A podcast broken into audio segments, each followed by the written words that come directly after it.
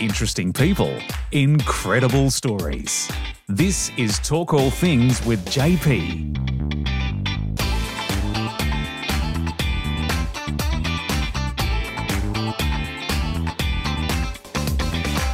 And welcome to Talk All Things with JP. I'm your host, JP. Today's guest I'm very excited to have on the show. Robert Bekhazi established Classica back in 2002. And since then, the family owned company has grown to become a major supplier of cookware, glassware, kitchenware, and homewares. And welcome to Talk All Things, Robert. Hello, mate. I'm um, happy to be with you. Thank you. I'm Good very, to speak to you. very excited to have you on the show. Robert, what exactly is Classica? Oh, I think it was like 21 years ago or something. We probably sat down and we, for days and days, had to come up with a business name. And it was just a take on the word classic, of course. And it was about bringing classic kitchenwares and homewares into the marketplace. And that's probably uh, still very uh, not much changed since then. That's what we try to do. We try to make good quality products that people can use in their home. When and why did Classica started? Oh, it started back in yeah about 2002, and it started after I had just left uh, uh, nearly 10 years working for Telstra, um, mostly on the road as a trainer, uh, flying around the country, spending long periods of time. I missed home.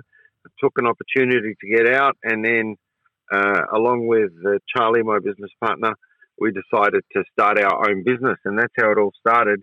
And why it started in kitchenware because I had a little shop at the Preston Market at the time, selling cookware and kitchenware, and I thought I'd I'd like to bring in some of my own things.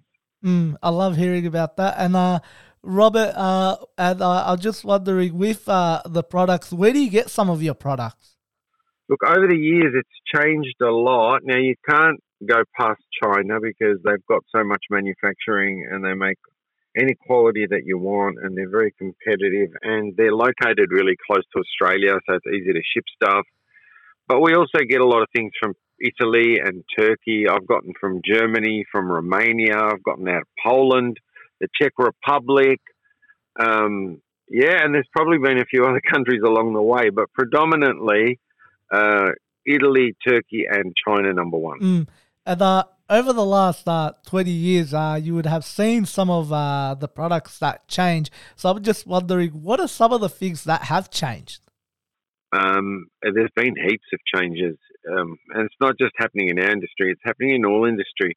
Um, as a means of making consumers not hold on to things for 20 years, like once upon, on a, once upon a time, you'd have a really good fry pan. It would just look, it'd be black. It would have a good non-stick surface. It would last for years. You'd wait until you've used every last, you know, bit of it to get a new one.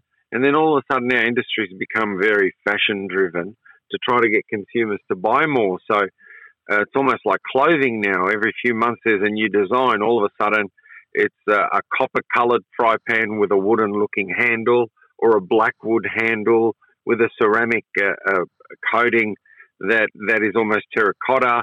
So it's very fashion driven now. Cutlery, which used to be all shiny stainless steel, can now be matte. It can be black, gold, rose gold, multicolored.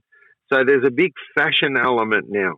Uh, glassware used to be just nice, clear, quality glass. Now all of a sudden it's got a design to it with color and visually very, uh, you know, sort of matching sets of gold and black. And then all of a sudden in six months, out comes a new one that's matte blue.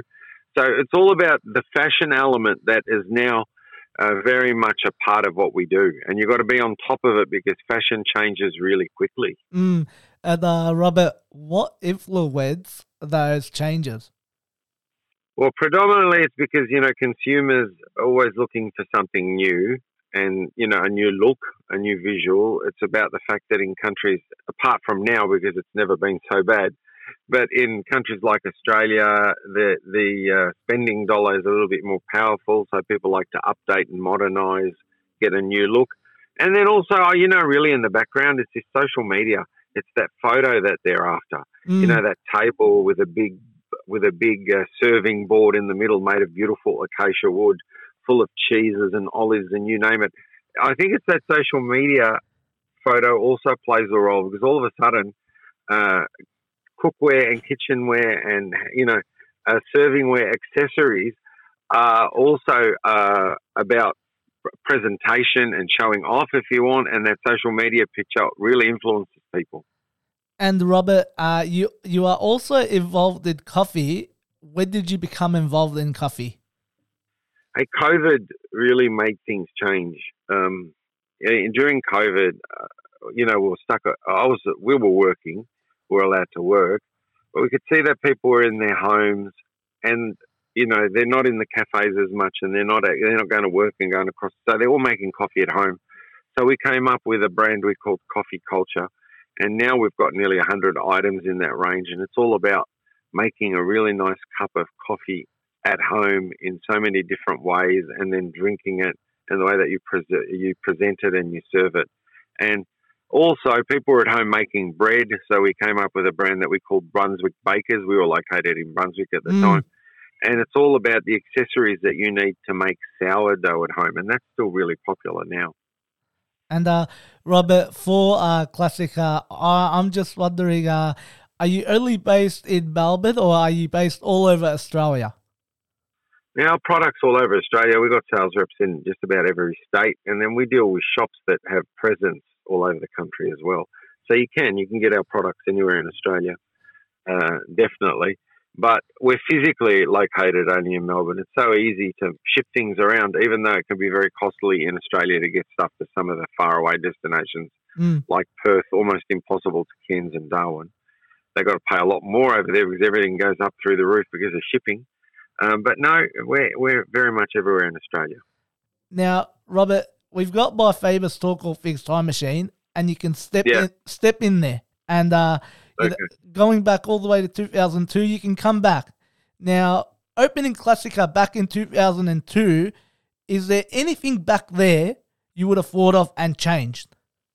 Hey, uh, if the time machine gives you the benefit of hindsight, which no one ever has, of course, there's mm. heaps that you change because business is a learning game. It takes so many years mm. to hmm. learn things.